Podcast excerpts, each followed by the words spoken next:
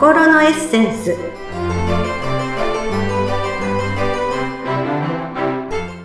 皆様こんにちは。自己開花アドバイザーの中井真理子です。今日もご一緒してくださるのはこの方です。インタビュアーの鈴木紗和子です。どうぞよろしくお願いいたします。はい、よろしくお願いいたします。えー、さて今回だいさんかいとなりました。はい、えー、今回はどんなテーマでお話しいただけますか？はい、今日は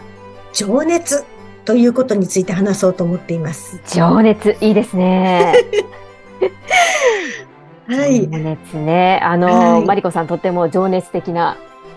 印象があるんですけれども。はい、そうですか。ありがとうございます。えー情熱ですね。はい。あの、ウェルスダイナミクスというね、プロファイル理論を私、あの、学んでベースにしてますよとお話をしましたけれども、うん、そのウェルスの中にって、その、まあ、自分の取説と言われるそのプロファイルというのを有料テストを受けるとわかるんですけれども、はい、そのプロファイルが分かった中でも自分の、まあ、価値っていうのが、6段階に、6段階というかむっつに分けて考えることができるんですね。で、その一番トップに来るのがこの情熱というものなんですけれども、はいえー、まあ、ウェルスでいうところの情熱が、たとえお金をもらわなくてもやり続けたいことっていうことなんですね。で、私、あの、以前に、あの、好きなちょっと情報番組があるんですけれども、えー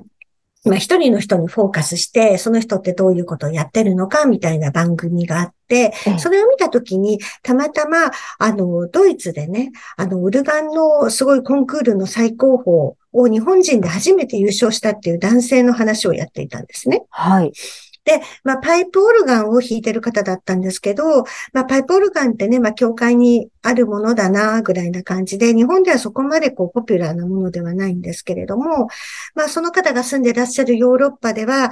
まあ、いろんな名器と言われるものがたくさんあって、非常にポピュラーなんですけれども、なかなかお金にならないっていうお話をしてたんですよ。はあ、えーその、その方その時ちょうどそのパイプオルガンをね、もっとあの学びたいということで留学をされていたんですけれども、そろそろこの留学が終わります。じゃあこのままドイツに残るんでしょうか？日本に戻るんでしょうか？はたまたもうパイプオルガンをやめるんでしょうか？みたいな選択をちょうど迫られていた時だったんですね。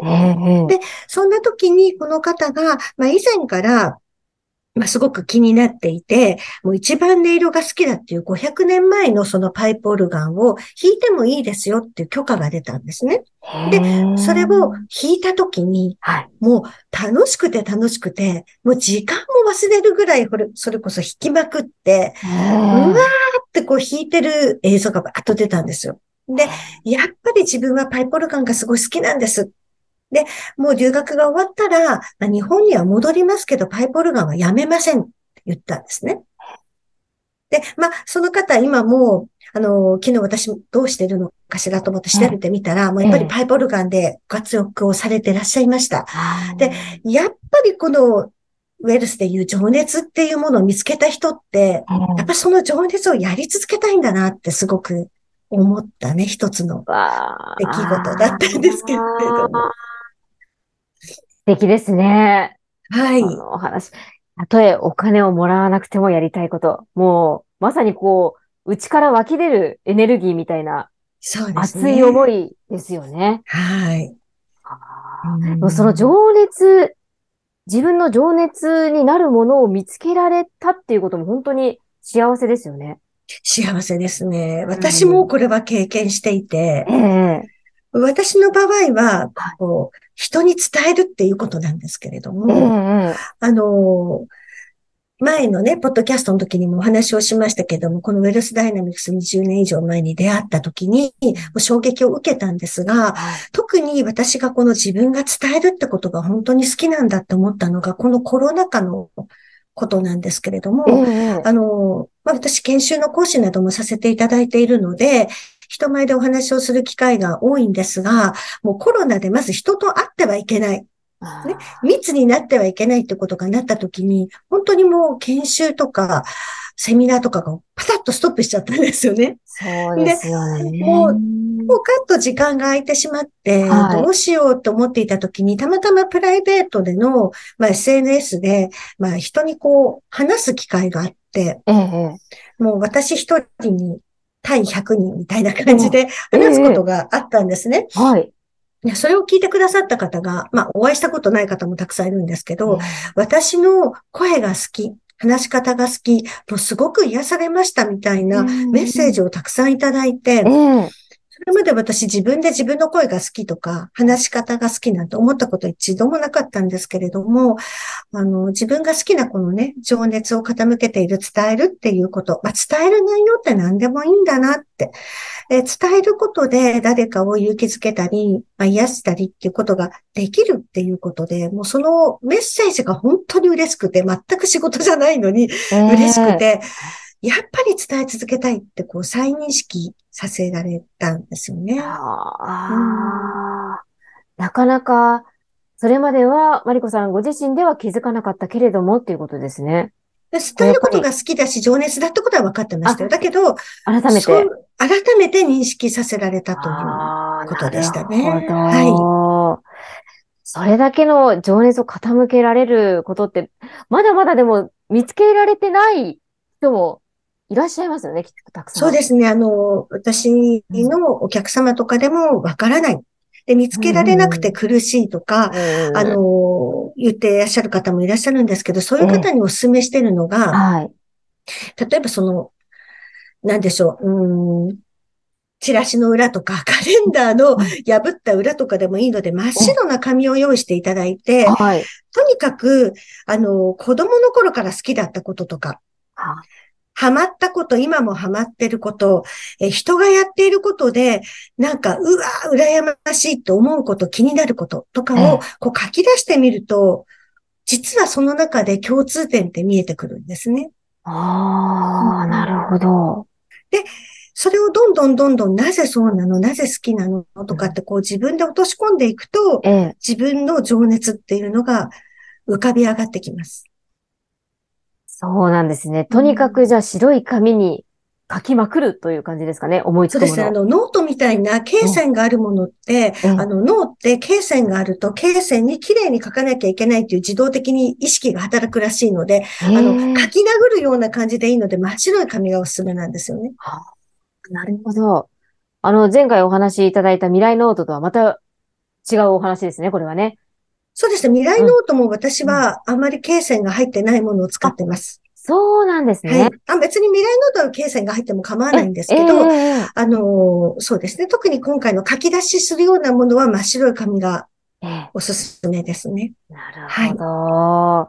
い。その情熱をね、あの、見つけたら、もうそこから、なんでしょう。自分の価値にもきっと気づくことにつながりますよね。そうです。この情熱が見つかると、うん、あの、まあ、またいつかお話をしようと思うんですけど、私、情熱が見つからなくて、情熱迷子の時に、はい、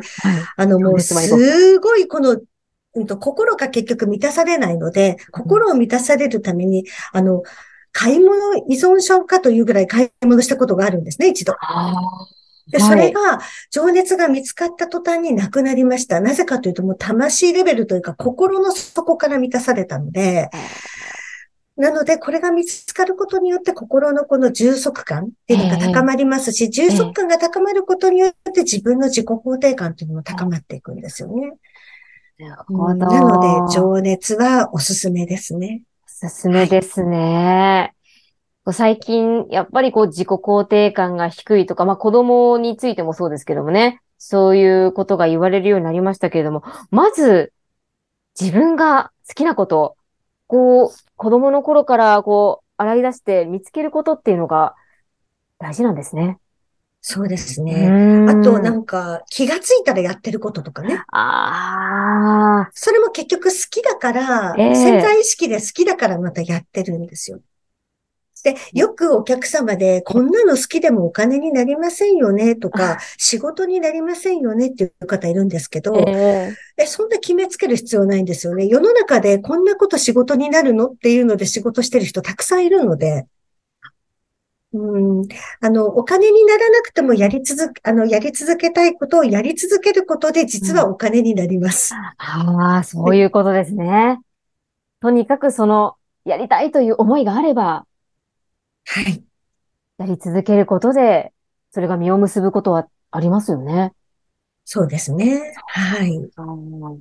まずは、じゃあ真っ白な紙を用意して、私もちょっと、情さっき情熱迷子っていうワードがありましたけども、面白いはですい。ね。もう、私すぐ名前つけるのあ、好きなので 面白未い。来ノートとかね、ああ、情いいです熱迷子とね。か名い前すぐつけちゃいます。やー、でもなんか面白い。わかりやすいです。わかりやすいですか？ ねえ、情熱。もちろんね、あの、熱い情熱をお持ちの方もたくさんいらっしゃると思いますはが、い。もしね、まだ自分の、こう、込み上げてくる情熱っていうものを探せていない方がいらっしゃったら、この真っ白な紙に書き殴る、おすすめですね。